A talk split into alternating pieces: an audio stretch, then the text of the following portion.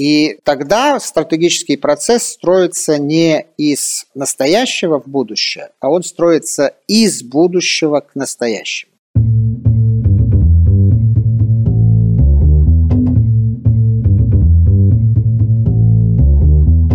Привет, я Юра Агеев, и это 102 выпуск подкаста Make Sense. Вместе с гостями подкаста мы говорим о том, что играет важную роль при создании и развитии продуктов. Люди, идеи, деньги, инструменты и практики. И сегодня мой собеседник Геннадий Константинов. Мы поговорим о том, что такое стратегический вопрос в контексте компании и кто должен на него отвечать. Обсудим, что является стратегической задачей и почему то, что обычно называют этим термином, всего лишь простые задачи.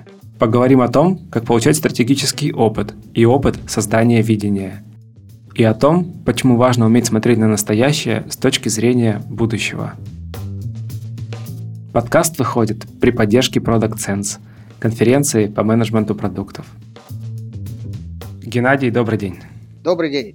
А расскажите немного про себя, пожалуйста. Ну, в настоящее время я профессор Высшей школы экономики. Внутри я работаю в бизнес-школе. Основная моя специализация и ответственность в сфере стратегического менеджмента. Также много консалтинговых проектов, связанных со стратегией. Если говорить о некоторой предыстории, доктор физико-математических наук, во время математической жизни я занимался по большей частью э, системным анализом и теорией систем. И примерно там с 89-90 года переключился на менеджмент. И, в общем-то, так, системное мышление, стратегическое мышление, стратегический менеджмент – это вот та сфера деятельности, которая была в соответствующие годы. А почему именно эта сфера? Любопытно. Ну, во-первых, я не могу ответить, почему математика в свое время так получилось. Это ничего себе совпадение. Доктор все-таки, степень докторская.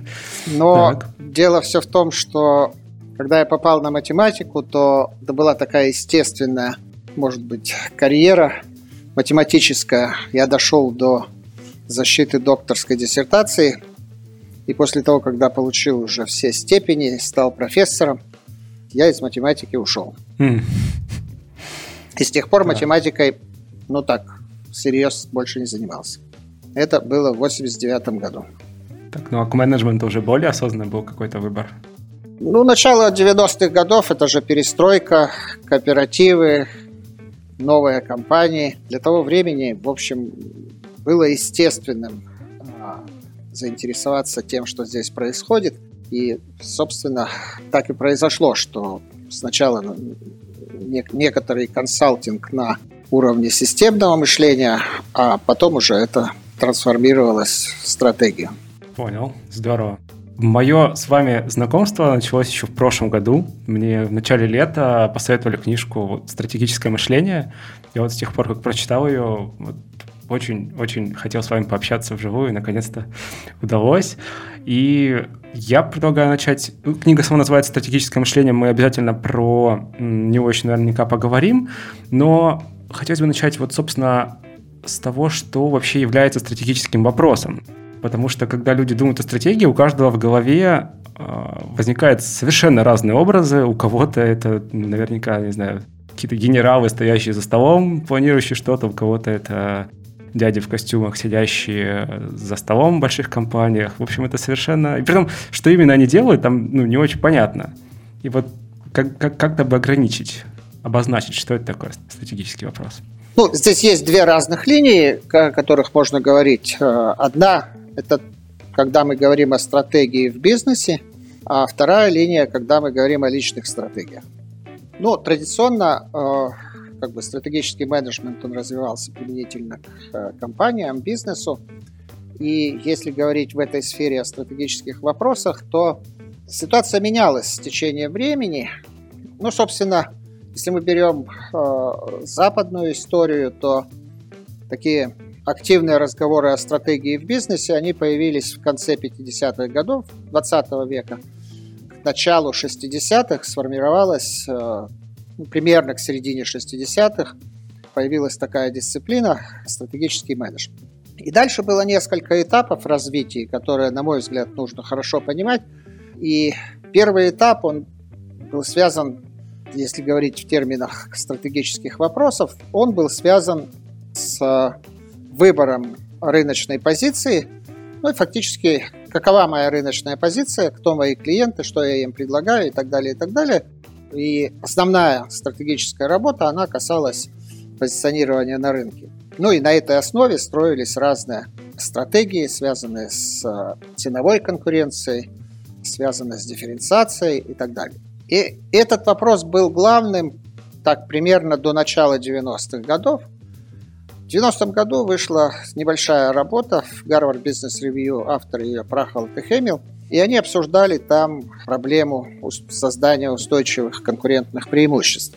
И до этого времени ответ был следующий, он как бы принадлежит Портеру, что если вы лидируете как бы в логике низких издержек, то эффект масштаба является, обеспечивает вам конкурентное преимущество. А если вы в сфере дифференциации, совершенствования продукта, то конкурентные преимущества формировались как некоторый эффект накопления опыта.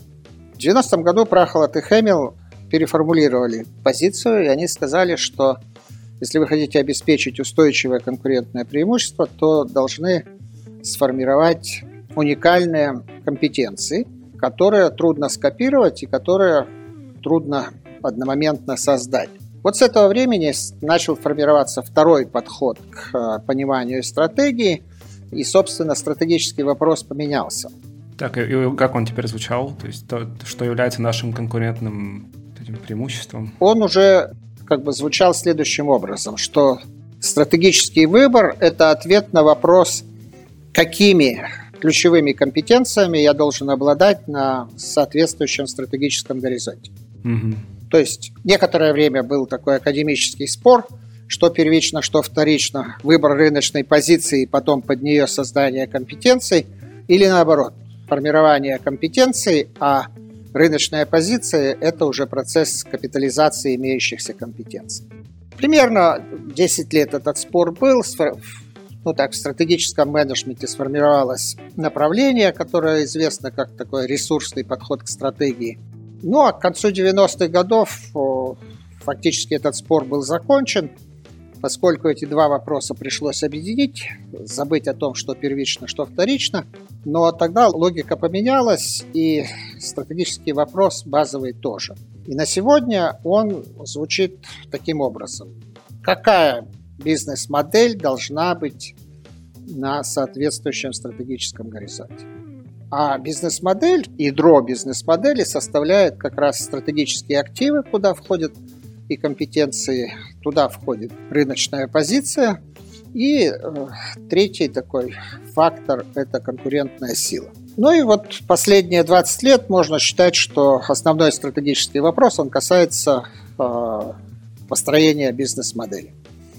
В какой модели бизнеса я должен действовать на соответствующем стратегическом горизонте стратегические горизонты – это краткосрочный, среднесрочный, долгосрочный или что-то другое? Здесь вопрос тоже по существу. Но стратегический горизонт, понятно, что время можно структурировать, но мы обычно структурируем его таким образом, что есть дальний горизонт. Ну так, для среднего бизнеса где-то лет 10, и на этом горизонте строится видение будущего. Есть средний горизонт, ну, примерно 3 5 лет, на котором э, нужно понимать э, устройство бизнес-модели. И есть э, ближний горизонт, ну, как правило, это один год, где уже нужно понимать, какие стратегические задачи должны быть решены в течение этого года. Ну, получается, что в бизнесе на стратегический вопрос, собственно, отвечает либо основатель компании, либо знаю, совет директоров, топ-менеджмент, не знаю, вот они скорее, наверное, реализуют уже ответ на этот вопрос или нет? Это разное устройство компании. Угу. Для больших компаний естественно, что в разработке стратегии участвуют консалтинговые компании крупные, mm. участвует много экспертов, представителей самой компании. То есть это довольно-таки сложный процесс такой совместной работы разных игроков, и часть из них тоже достаточно крупная. Для среднего бизнеса консультанты тоже участвуют, но как бы затраты на стратегию не столь большие, поэтому в большей мере опора делается на внутренние ресурсы в компании. И, но это все равно процесс разработки, он связан с некими стратегическими сессиями, где участвуют собственники, менеджмент, угу. эксперты. Ну а для небольшого предпринимательского бизнеса, как правило, это работа самого предпринимателя, который, как, но чаще всего выступает в качестве собственника и менеджера главного. Поэтому в зависимости от компании процесс строится различным образом. Вы еще упомянули стратегические задачи. То есть получается, что вначале ну, компания как целая отвечает на вопрос стратегический, какая бизнес-модель должна быть, а потом, собственно, к этой бизнес-модели еще надо прийти. И в этом помогают стратегические задачи или это что-то другое? Ну да, если мы на среднем горизонте понимаем, какой должна быть бизнес-модель, с другой стороны, мы понимать должны, в какой бизнес-модели мы работаем сегодня. И у нас есть э, соответствующий отрезок времени, там 3-5 лет, для того, чтобы трансформировать нынешнюю бизнес-модель в ту, которая отвечает видению будущего. Проблема трансформации, она непростая, и, собственно, тот спектр задач, которые должны быть решены в текущий год, это и есть э, стратегические задачи, связанные с изменением бизнес-модели. Но эти задачи привязаны к текущему году, то есть они ставятся на один год. Через год эти задачи решения могут быть найдены, реализованы, и через год процедура повторяется, то есть э, уточняется видение будущего, уточняется понимание бизнес-модели и снова формируется спектр стратегических задач на текущий год. Угу. А давайте вот пример разберем. Есть компания, она продает программное обеспечение по лицензии. Это текущая бизнес-модель. Они решили, что им нужно новая, нужна им новая бизнес-модель, они хотят продавать по подписке. То же самое программное обеспечение, наверняка с какими-то небольшими модификациями, но по подписке. То есть это ну, явно другая бизнес-модель, которая имеет свои плюсы и свои минусы, плюсов, наверное, больше. Но тем не менее. И что в таком случае может быть стратегической задачей, просто чтобы заземлить как-то термин? Смотрите, вот когда вы рассуждаете таким образом, ваша логика выглядит так. Стратегическое решение у вас уже есть. Так. То есть все, решение вы уже приняли. А стратегическая работа, она как раз только начинается с постановки вопроса, а ответа еще нет. Поэтому, может быть, этой компании нужно понять, э, какое программное обеспечение они должны продавать, а не только каким образом брать деньги за свои услуги. Не, ну я имел в виду, что вот в принципе, у них есть какая-то клиентская база, клиентская база покупала у них раньше какой-то софт, ну, то есть уже проверено, что а, этот софт нужен, нужен, нужен людям. И этот же софт они теперь хотят продавать, ну, наверное, уже новым людям. Этот же самый, не поменявшийся, просто по подписке. То есть в этом плане. Такая задача может быть, но там сразу следом возникают вопросы, какова цена этой подписки, насколько клиент готов перейти на подписку, насколько он вообще готов работать с облачными технологиями и так далее, и так далее. Здесь есть серьезные вопросы. Ну а будет ли считаться стратегической задачей ответить на эти вопросы или сформулировать их? Как бы на коротком горизонте, да. Но э, я бы задавал другой вопрос э, в нынешних условиях. Вот смотрите, тот процесс, который шел в прошлом, ну такой с очень сильной ставкой на облачные технологии. Вот один из э, вопросов серьезных, он связан именно с этим. Не изменится ли тренд? А, и не будут ли пользователи выстраивать э, локальные базы без облачных технологий? На мой взгляд, это вопрос серьезный. Ну, то есть идея такая, что можно предположить, что на дальнем там, горизонте может начаться обратный тренд на да. уход из облака. Да. Потому что облако, как ни крути, обеспечивает э, текущую эффективность, но с безопасностью там обстоят дела не очень хорошо. Ну, кстати, это интересный момент, потому что конкретно этот год там много кто начал закручивать э, из социальных сетей, по крайней мере, уже гайки на тему приватности, поэтому вполне может быть. Ну, смотрите, даже если мы берем вот то, что произошло в последнее время с этой эпидемией, вопрос нужно задавать. Локализация, она неизбежна. И это не вопрос политиков только. Это, это некий тренд, который начинается, и чем он закончится, очень сложно предсказать. Но это уже серьезный вопрос для стратегии в области IT-технологий. Я просто смотрел последний выпуск вот этой кривой Гартнера, там такого пока еще не было. Может быть, в следующем году появится. Хорошо. А, уже проскакивал момент про принятое решение. А, и, собственно, вопрос в том, что отвечая, собственно, на стратегический вопрос, определяя стратегические задачи, мы потом, ну, в момент, наверное, их определения, мы принимаем решение. И, соответственно, в книге этот момент описывался как момент э, принятия ответственности. Вот, собственно, вопрос в том, что такое принятие ответственности в данном случае. Смотрите, это вопрос в сфере психологии, а, но серьезный. Если мы говорим, что значит принять решение? Принять решение его нужно на внутреннем психологическом уровне. Это, это состояние человека, который, приняв решение, берет на себя ответственность и больше в этом решении не сомневается, пока он его не реализует. Это фактически речь идет о том, что взять ответственность – это одна сторона, устранить сомнения – это другая.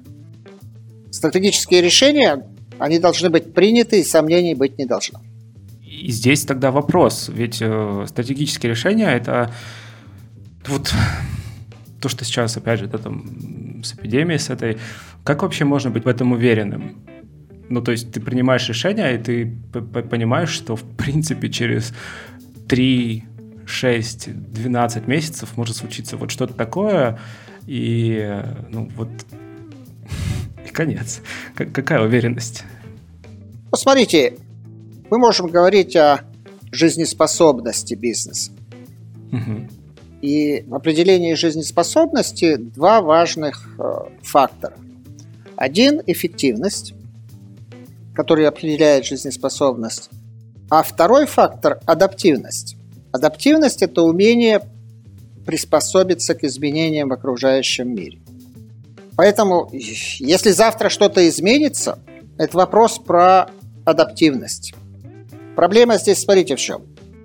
Э, в некоторых компаниях, когда слишком сильный акцент делается на эффективности, то эффективность достигается за счет э, такого очень сильного снижения адаптивности. И в этом случае жизнеспособность компании очень низкая. Она очень суперэффективна, но при любых изменениях внешнего мира она рушится. Если мы ставку делаем на адаптивность, то это означает резервирование и так далее, и так далее, то эффективность может быть существенно ниже, и тогда можно проиграть в конкуренции. Поэтому вот выбор баланса между эффективностью и адаптивностью, он один из ключевых э, вот, моментов разработки стратегии. Ну а возвращаясь все-таки к принятию решения ответственности, то есть в таком случае получается, что дело, принимая решение, психологический компонент одновременно попадает компонент веры какой-то. Ну что в данный момент это решение правильное. Да. И ага. если этой веры нет, это решение является ну, психологически непринятым. И дальше будет понятно, что будет происходить. А, потому что если я сомневаюсь в принятом решении, то у меня исполнение этого решения будет страдать. Я буду затягивать время, излишне перепроверять и так далее, и так далее. Э, исполнение будет заметно хуже. А результат, результат, он складывается из двух составляющих тоже. Это само стратегическое решение – качественно, насколько оно хорошее или плохое, и исполнение этого решения. Результат в этом пространстве двумерном. Исполнение и качество решения. Так вот, если я, у меня есть сомнения, исполнение будет страдать, и результат я получу существенно хуже, чем он мог бы быть. И у нас просто нет возможности ну так, сравнить это задним числом тогда, когда мы исполнили решение, получили некий результат. То есть, да, по факту, если там замешана психология, то метрики, ну, это, это будет разговор из разряда «а что если бы?». Окей. Тогда по-другому еще хочу спросить про эту же, наверное, тему.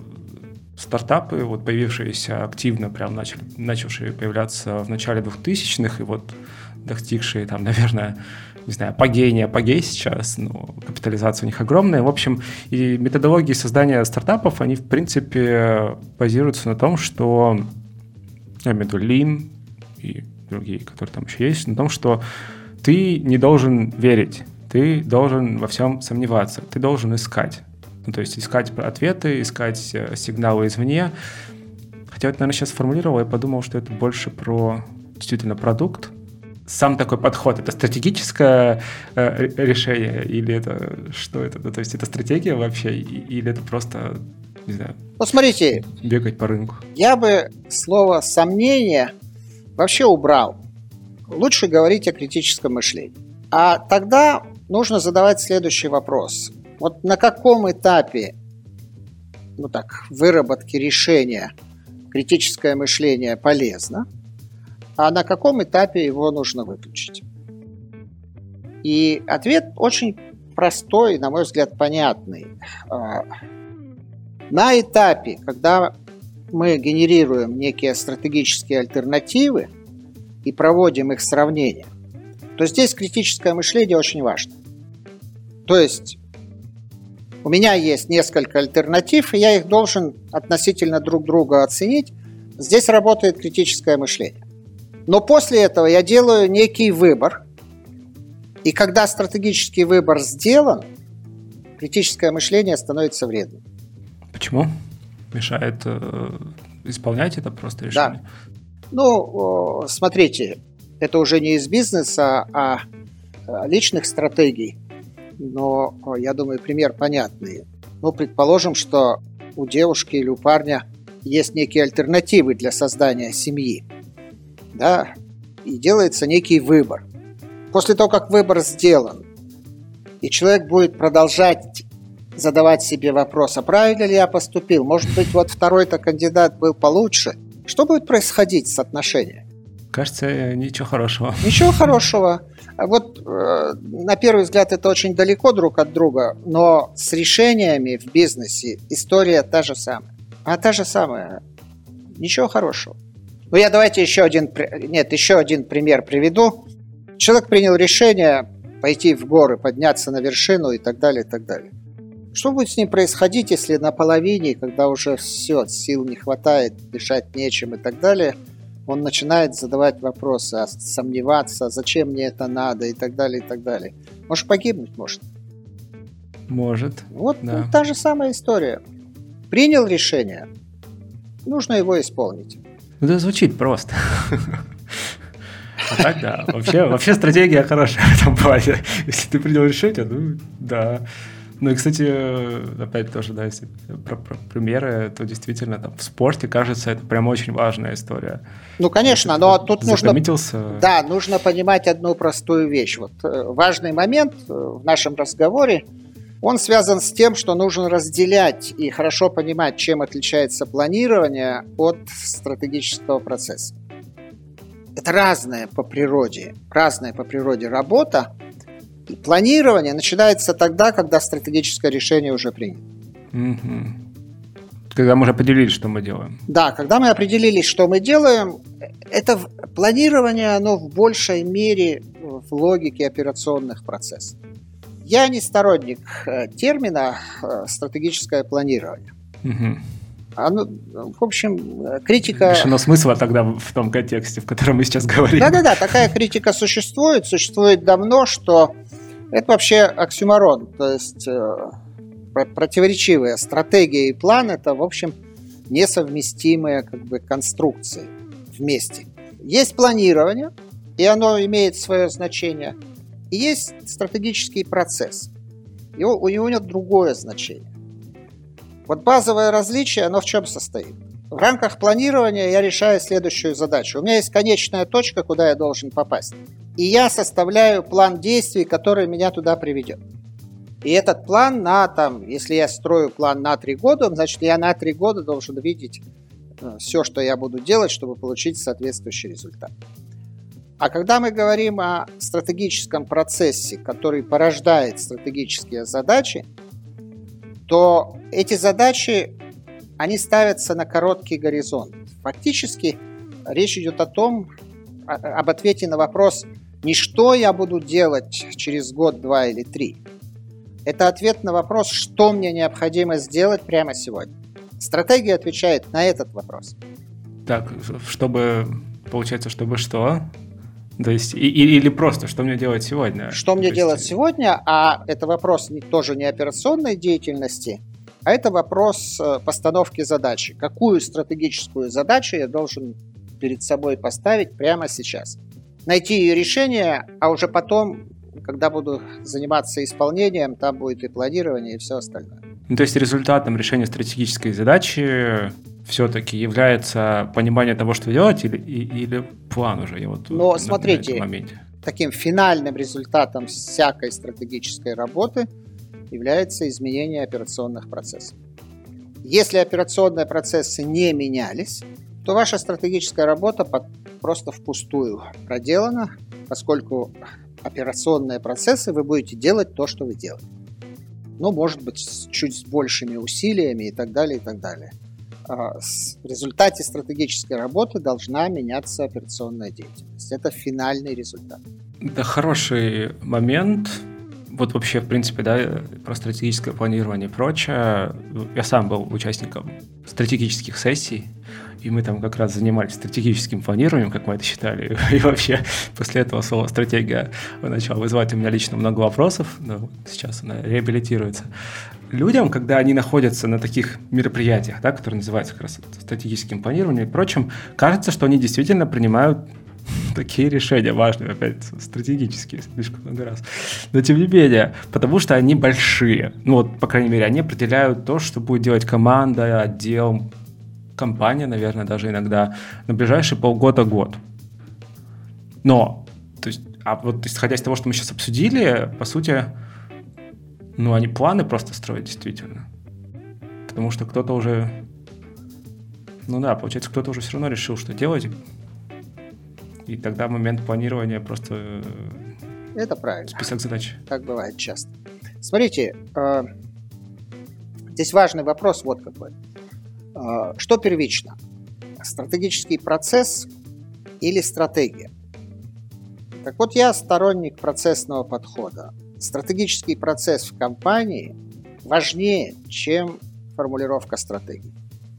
Если есть стратегический процесс, текущую стратегию всегда можно сформулировать. А что, что вы понимаете под процессом вот этим стратегическим? А вот под процессом мы как раз и переходим к пониманию того, что такое стратегическое мышление. Ну и, собственно, чем занимается стратегический менеджмент э, по существу. Ну, то есть менеджмент – это управление, и подразумевается, что это управление чем-то, какими-то потоками. То есть финансовый менеджмент управляет денежными потоками, операционный менеджмент управляет материальными потоками, а стратегический менеджмент управляет потоком стратегических решений. И суть же ведь в чем? Так же не бывает, что я принял решение на 20 лет вперед – и оно у меня никак не меняется, ни, ничего не происходит и так далее. Исполнение это решений и природа исполнения решений, она ведь э, чуть сложнее, чем обычно ее понимает. Обычно понимает достижение запланированного результата.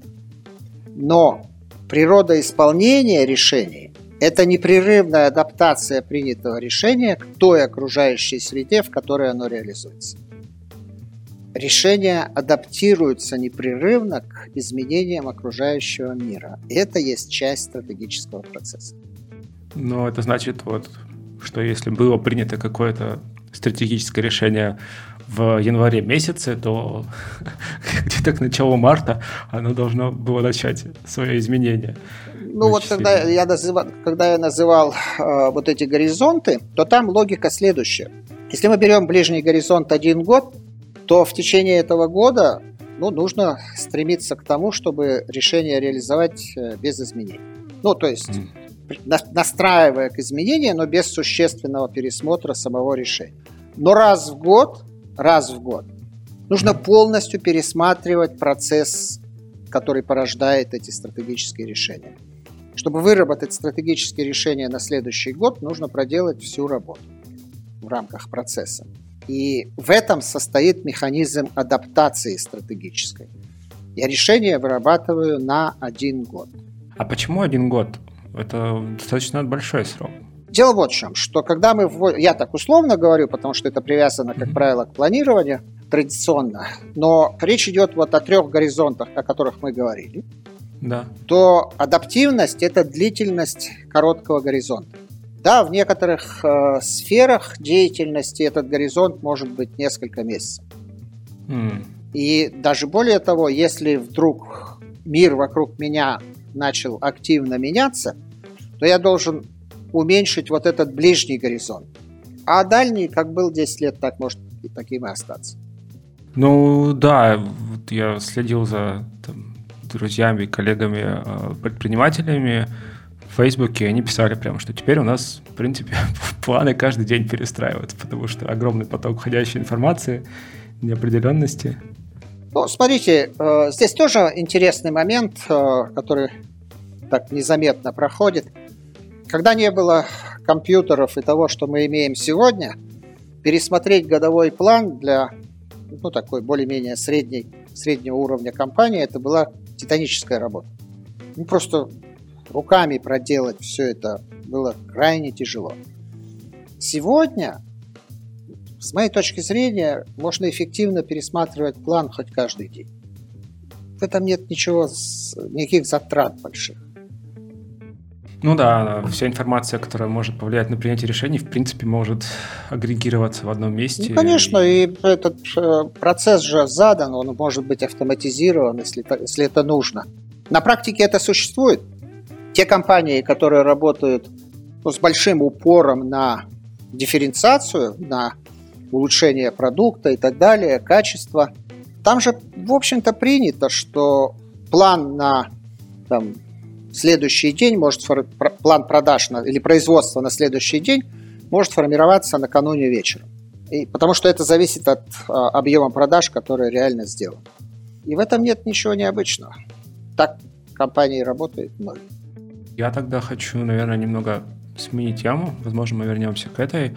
Тема про опыт. Мы его уже упоминали. Было, говорили, операционный опыт. Собственно, она, на самом деле эта тема вытекает из того, что мы сейчас обсуждали. Просто я хочу немного под другим углом посмотреть, что все практики, которые в IT-компаниях по созданию IT-продуктов есть, это гибкие методологии, а, это фреймворки все различные, там, Scrum, Kanban, в общем, все эти инструменты, которые толкают нас к тому, чтобы создавать какие-то короткие циклы и в рамках этих циклов а, получать какой-то результат, как, собственно, разработчики, так и пользователю его поставлять.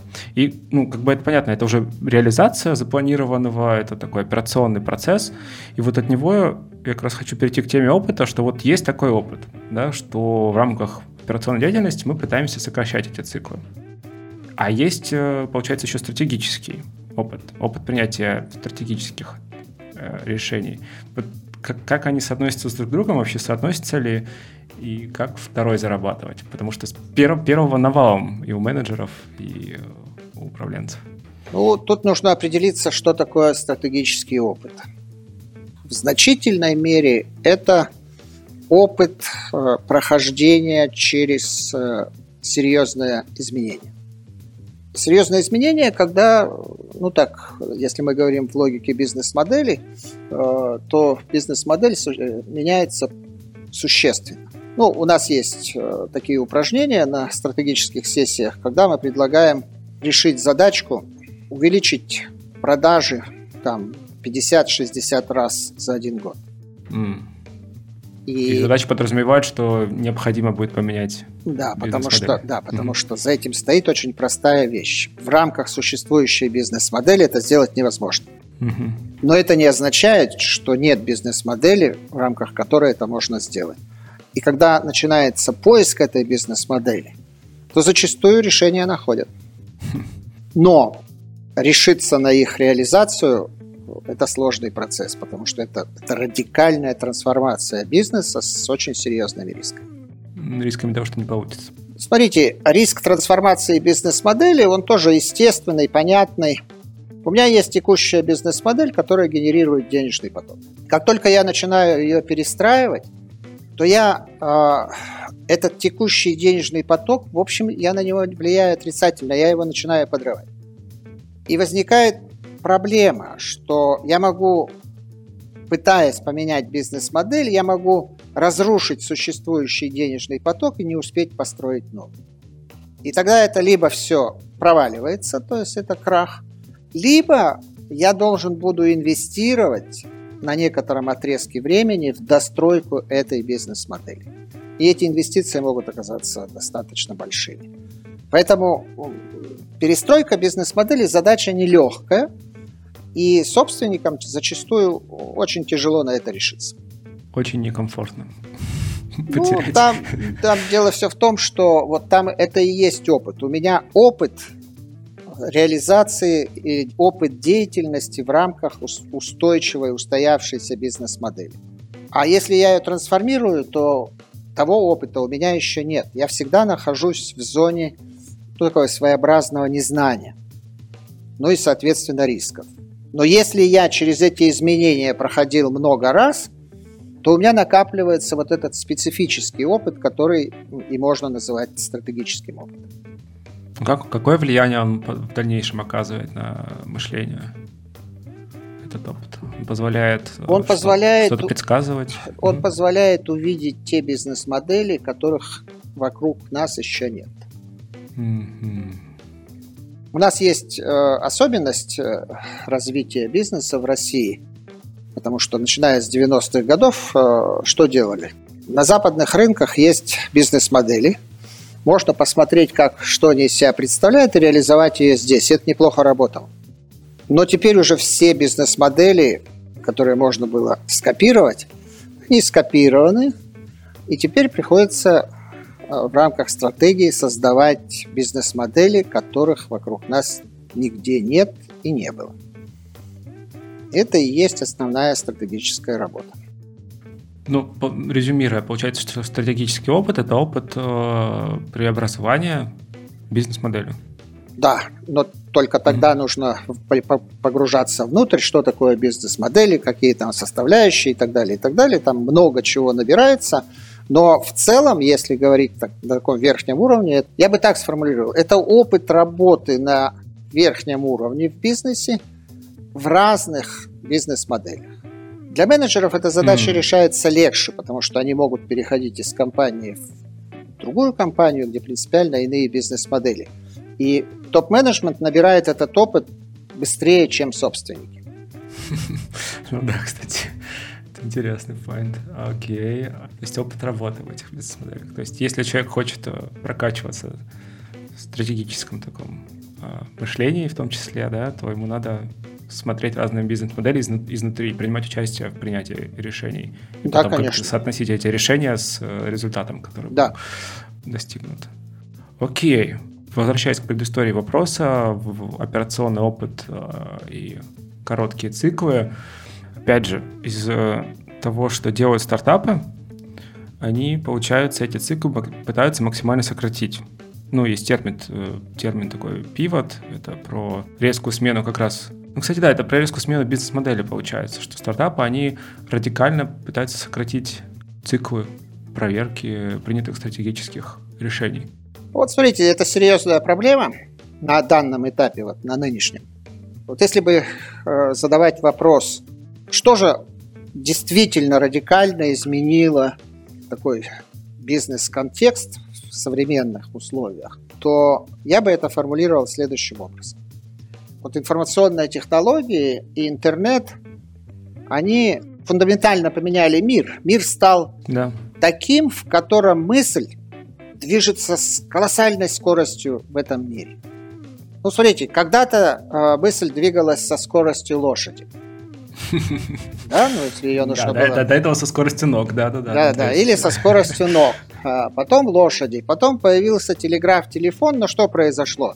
Скорость возросла, но охват оказался очень узким. Да. Потом появилось телевидение и так далее, охват увеличился, но как бы там все равно есть подготовка, и для этого широкого охвата, ну, в общем, э, как бы э, такой... Да, там был еще ограниченный, да, по сути, ограниченный мнений, спектр, да, да, потому да, что да. индивидуализация там была невозможна. Интернет сделал колоссальную вещь. Скорость огромна, охват огромный, и контент, содержание передаваемой мысли тоже огромный. И вот теперь дальше я должен задавать вопрос, а что же в таком мире происходит? И какой запрос формирует? Он тоже понятен. Этот запрос, в общем, на мой взгляд, хорошо виден. Вот этот промежуток времени от появления идеи до реализации, он резко сокращается. И фактически в э, бизнесе сейчас нужно решать именно эту базовую задачу. Каким образом сделать короче цикл э, реализации идей? На мой взгляд, он уже, ну так, во многих сферах э, существенно меньше одного года. И здесь идут там, очень большие, да, мощные процессы. Там, там, там зависит еще от того, что именно назвать идеей. Если это идея продукта а, который надо разрабатывать и делать, ну да, там может быть такой горизонт. А если это идея уровня «давайте покрасим кнопку в продающий зеленый и посмотрим, как изменится конверсия посетителей в покупатели», ну, то есть, ну, тут действительно масштаб просто тогда получается. Масштаб идеи. Это вот операционная была идея, да, которая направлена на попытку решить, реализовать план. Это правильно. Нужно различать э, операционные идеи, перекрасить кнопку или сменить иконку на сайте там и так далее – или в соцсетях. А стратегические идеи это все-таки э, другая история. Ну, так начиная с э, новых продуктов и заканчивая новыми бизнес-моделями. Хорошо, тогда вот предлагаю как раз к этой теме перейти. Мы тут наблюдаем за тем, что происходит в Москве. И, ну, пример компании той же Яндекс, которая, кажется, имеет какую-то стратегию, как-то что-то происходит, и постоянно достраиваются новые бизнесы, вот там, не знаю, появление той же Яндекс Лавки в прошлом году, а, Яндекс Еды там несколькими годами ранее, и вообще там, если вспоминать десятые годы, что ли, такси когда еще появилось. То есть ретроспективно обернувшись назад, кажется, что какая-то стратегия была. И, собственно, вопрос, ну, то есть, это сейчас нам так кажется, или действительно так далеко, ну, то есть на десятилетия вперед можно простроить какой-то такой вот стратегический план, получается. Здесь ход мышления другой. Так. Вот когда я говорил, что до там, с 60-х до 90-х годов основной стратегический вопрос – рыночная позиция, что я поставляю на рынок. А начиная с 90-х годов вопрос о ключевых компетенциях, но частью, если в корпоративном мире, то ключевые компетенции прямо связаны с э, технологиями, которыми владеет компания. И дальше стратегия может строиться следующим образом. У меня есть стратегия развития технологий, я развиваю технологию. А на рынке выбор, что я буду делать, еду перевозить или там, пассажиров в такси, это процесс капитализации имеющихся технологических решений. И э, стратегия, она движется в логике развития технологий, а вторая часть, она, ее, на нее нужно смотреть как на превращение технологий в реальные финансовые результаты, как на процесс капитализации. Поэтому предсказать, на каких рынках я буду завтра с этой технологией, очень сложно и зачастую и не нужно. Когда созреет условия для капитализации в той или иной сфере, это можно будет сделать. Поэтому с точки зрения Яндекса, я не думаю, что Яндекс там 10 лет назад мог сказать, что мы будем возить еду там в этих э, квадратных ящиках. Этого не было. Но Окей. Яндекс мог сказать, в каком направлении они развивают свои технологии. Ну, то есть э, они опять же, мы, мы, мы это обсуждаем, я, я не знаю, как на самом деле было, то есть они э, в какой-то момент могли подумать, окей, наша ключевая компетенция, понятно, мы умеем делать крутой э, софт, мы умеем делать сервисы, и у нас есть карта, допустим, мы очень хорошо умеем строить маршруты, а давайте попробуем приложить его к такси. Еще через несколько лет, окей, а вроде бы научились э, еще дис, диспетчеризировать если правильно выговорил это слово, в общем, разводить, э, куда кого вести, а давайте попробуем еще что-нибудь подоставлять. То есть какая-то такая логика могла быть. То есть опираясь на технологию, на компетенцию ключевую свою, искать ей применение. Ну да. Ну, если мы уж эти примеры рассматриваем, то вы можете задавать вопрос, а как появилась идея э, Яндекса э, или там э, Газпромбанка э, вмешаться в заправочный бизнес? Угу. Ну, я думаю, что более-менее понятна картина, потому что после того, как у Яндекса большие парки.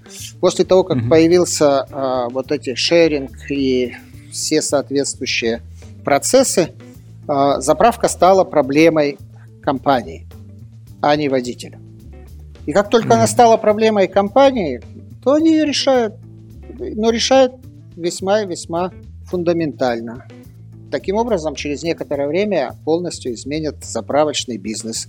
И так и происходит. Потребность возникла, на нее нужно ответить. Да, это интересно, кстати. Потребность там внутренняя, действительно. А, и сюда же, ну, если так уже фантазировать, или не очень фантазировать, но очень классно укладываются их ключевые компетенции, и они, ну, наверное, следующий сервис, который будет действительно просто закажи заправку домой. Нет, дело-то, потребность-то смотрите, где выросла. Если есть эти, ну, каршеринг, как их заправлять? По ночам ездить с бензовозами по Москве, что ли, ну это бред. Технологически задача решается просто. Должен заправить тот водитель, который за рулем. Но нужно управлять объемом бака, как эти арендные компании делали и так далее, и так далее. Грамотное решение, подъехал на заправку, заправился через Яндекс, и там все точно известно, сколько и так далее, как распределяются эти затраты и все остальное. Это же просто технологически грамотное решение заправки такого типа машин. Ну а если я их научился э, решать эту задачу, я заодно буду решать задачу и заправки всех, кто тут присутствует. А дальше возникает следующий шаг. Дальше возникает динамическое ценообразование на бензин, примерно в той же логике, как на электроэнергию. Счетчики, которые там по разной цене продают в разное время. А, и все, это а, же... Это... Есть лимиты, ты, если больше лимита, ты платишь. Не-не-не, если это там очень простая вещь, поскольку Яндекс видит э, тот поток машин, и если он видит, что на конкретной заправке появляется очередь, то можно на не очень большую сумму цену поднять. Интересно. И это будет динамическое ценообразование. Оно оправдано, и никто особо не быстро привыкнут к тому, что лучше заправляться ночью, если хочешь экономить, а не в 9 утра или в 8. С бесплатным интернетом, да. Да. По ночам. И все это будет сделано, это же очевидно. Причем сделано очень быстро. Подождем, посмотрим. Хорошо. Продолжая тему возможности долгосрочного уже не хочу использовать слово планирование, но пускай планирование. В книге упоминался принцип Мерлина. Мне очень название понравилось. Там говорилось, что это способность увидеть потенциал настоящего с точки зрения будущего. И там же как раз речь шла вот о тех трех горизонтах, которые мы обсуждали, да, там очень далекий, средний и вот горизонт стратегических задач, которые мы определили вот во время разговора как год. Как это? Способность увидеть потенциал настоящего с точки зрения будущего. Ну, давайте сначала попроще вариант. Когда мы занимаемся целеполаганием, у цели смысл есть? Только если сам его туда добавил, кажется. Ну, да, ну, то, то есть вроде бы цель должна быть осмысленной. Это... В идеале. Ну, просто тут тоже, тут, тут можно поспорить, я тоже долго размышлял на эту тему, но цель можно поставить, но цель будет, опять же, вот мы в начале разговора говорили про психологическое согласие, то есть цель может быть социально одобряемая, если там, в даже в том числе в том, в том смысле и бизнеса, и в личном, да, но как бы и казаться классной, но вот внутренне не принятой. Да, но это одна составляющая, а есть еще другая. Дело все в том, что когда мы говорим о смысле, то Смысл появляется всегда, когда я вижу контекст. Если я говорю, в чем смысл конкретной цели, то я должен понять, в каком контексте я эту цель рассматриваю. Если мы приходим вот к принципу Мерлина, то там картинка такая. Мы можем не очень осознанно ставить перед собой цели в контексте текущей реальности, в контексте настоящего. Если это долгосрочные цели, то результат будет через несколько лет. Угу. Но за это время контекст изменится. Обязательно. Обязательно. Значит, изменится смысл результата. То есть я формулирую в настоящий момент, ориентируясь на один смысл, а когда я получу результат, у него будет другой, потому что контекст изменился. И отсюда вытекает вполне понятная рекомендация, что целеполагание нужно осуществлять в контексте будущего. Ее нужно вписать в этот контекст будущего. А для того, чтобы он появился, его нужно построить у себя в мышлении. И тогда стратегический процесс строится не из настоящего в будущее, а он строится из будущего к настоящему. Сначала я создаю контекст этого будущего, мое то, что правильно называть видение будущего. А, а потом уже, ориентируясь на это видение будущего, я принимаю решение, которое или формулирую перед собой задачи, которые нужно решать здесь и сейчас. Вот это вот и есть логика принципа Мерлина, то есть стартовать нужно из будущего. Так, идея классная, мне нравится. Ну, наверное, главный вопрос, как все-таки представить это будущее. Это уже напрямую касается стратегического мышления, потому что э, одна из таких важнейших составляющих – это умение строить видение будущего. Угу. Во многих учебниках по стратегическому менеджменту дано такое определение, что видение будущего – это образ компании на некотором горизонте времени. Mm-hmm. Это не совсем корректный подход, потому что этот образ компании, он должен быть, но он должен быть помещен в тот контекст будущий, в котором компания будет действовать. Видение будущего, они вместе. И та среда, в которой я буду находиться, и то, чем я должен там заниматься.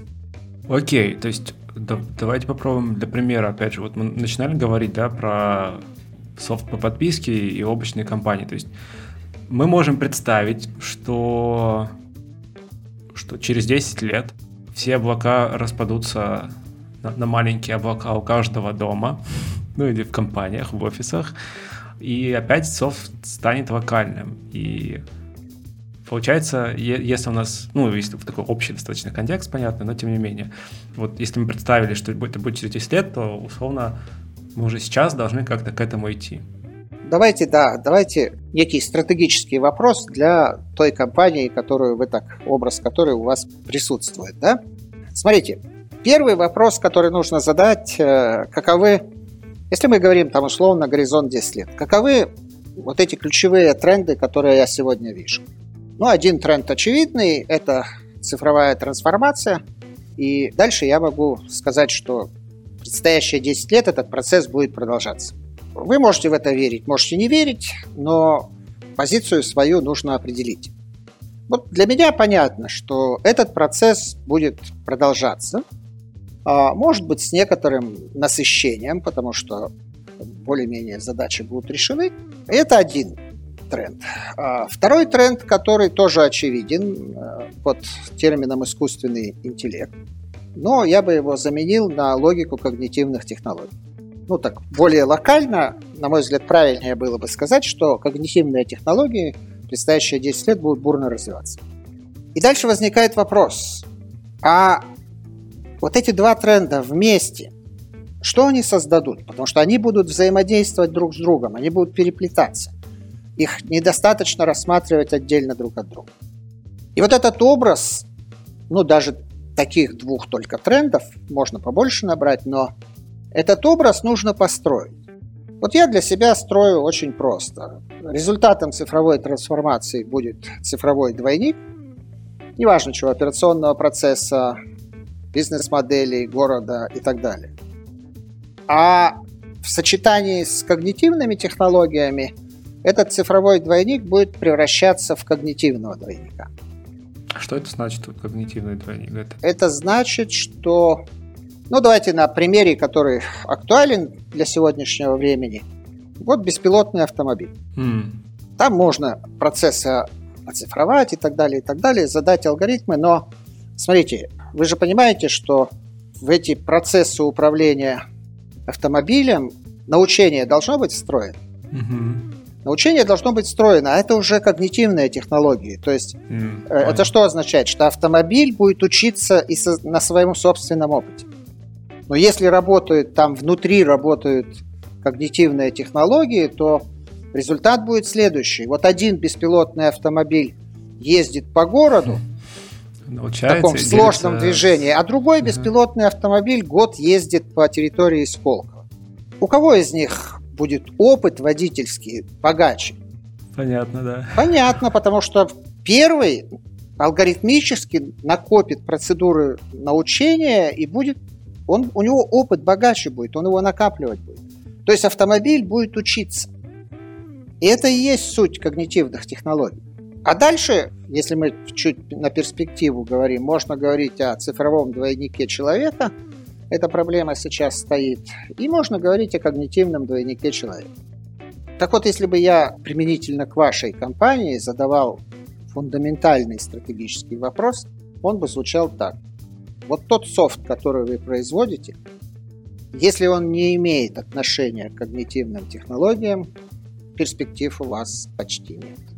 Может же так по-другому задать вопрос. Окей, сейчас не имеет, но, наверное, в этой тогда, в видении этих 10, через 10 лет картины, мы понимаем, что он должен включать в себя в эти технологии. Да, и дальше нужно сделать, сделать соответствующий стратегический выбор. Вы прямо сейчас немедленно включаетесь в этот процесс или будете ждать 10 лет? Через 10 лет вас там уже никто ждать не будет, у вас шансов нет. Окно возможностей открыто сегодня, настежь. Через некоторое время оно закроется. И вы уже Интересно. туда не попадете. Ну, то есть это такой в упрощенном, наверное, варианте мы, наверное, обсудили э, это упражнение, да, взять э, тренды, представить, как они, э, что на их пересечении будет в будущем, и попытаться понять, какое место твой продукт, твоя компания в этом будущем могут занять. Ну вот обычно просто видение, как это, визионеры есть же. Илон Маск, Стив Джобс, даже не знаю, кого еще назвать, потому что это только они первые всплывают в голове. Но тем не менее, вот насколько визионерство и вообще возможно? И, и работает ли она как-то вот так же, как мы сейчас описали, или это люди интуитивно делают все эти выборы? Не, почему? Это, это процесс, который можно структурировать. Там есть определенный порядок действий и так далее. У многих этого опыта нет не потому, что они не могут, потому что они никогда этого не делали. Смотрите, вы пример приводите из э, IT-сферы. Давайте так, отмотаем на 10 лет назад. Так. Ну так, для людей, которые в IT-технологиях, наверное, было понятно, что цифровая трансформация бизнеса – это неизбежно в предстоящие 10 лет. Ага. Ну и не надо быть э, в этой сфере, не надо быть таким уж э, визионером и так далее, и так далее. Это более-менее понятно для тех, кто там внутри. Но для многих бизнесов, которые, ну, так используют IT-технологии, но на самом деле они занимаются чем-то другим, это было не так очевидно. Теперь, глядя назад, они тоже могут сказать, что, ну, наверное, можно было бы это и увидеть, и можно было кое-что сделать, и можно было встроиться в эти процессы уже давным-давно, ну и, в общем, эту историю с коронавирусом можно было пройти с меньшими потерями. Да. да? Глядя назад, мы ничего здесь необычного не усматриваем. 10 лет – это совсем недавно. Нужно научиться точно так же видеть будущее. 10 лет – это не очень много. И вот в той логике, в которой я говорю, нужно некоторая, вот должна быть построена некая внутренняя убежденность. Если для меня развитие когнитивных технологий в эти 10 лет базовый процесс, то стратегический ответ на, это, на него очень простой. Я должен немедленно осваивать эти технологии, чем бы я ни занимался. Потому что через 10 лет я буду отстающим. Или я буду покупать это за бешеные деньги. Ну, то есть единственный вариант проверить эту гипотезу это очень сделать. долго. Ну, то есть это вообще подумать об этом, понять, построить эту картину мира и через 10 лет сказать, я был прав. Нет, это вот смотрите, это не очень корректно, угу. потому что тогда вы встаете в позицию эксперта. Угу. Предприниматель, для предпринимателя позиция эксперта вредна. Он должен находиться в позиции предпринимателя. Я это вижу, я это сделаю. То есть получается, что тебе нужно периодически корректировать картину будущего или что? Картину будущего корректировать нужно с определенным циклом. Вот мы про бизнес говорим, про личные стратегии в стороне оставили вопрос. Но у меня есть личный стратегический процесс, личный. И в рамках этого процесса э, видение будущего корректируется один раз в полгода будущего как вашего, как ну, моего, да? как как угу. как человека во вси, во вси, угу. как личности, раз в полгода. И поскольку я занимаюсь этим уже больше 10 лет регулярно, у меня есть предыстория, она, она там зафиксировано все. Накопленные данные. Накоплен... Да, у меня есть накопленные данные, как меняется мое видение будущего. Каким оно у меня было 10 лет назад и каким оно через 10 лет стало. Это а может... Будущее вот на, на, на вот этот горизонт, который мы обсуждали, ну, длинный да, и... Ну да? вот горизонт 10 лет для меня. И это и есть э, опыт, который накапливается, потому что но я в своей жизни действую не как эксперт, а я действую как человек, как предприниматель, потому что я свое будущее создаю, а не предсказываю. И предприниматель тоже свое будущее создает, а не предсказывает.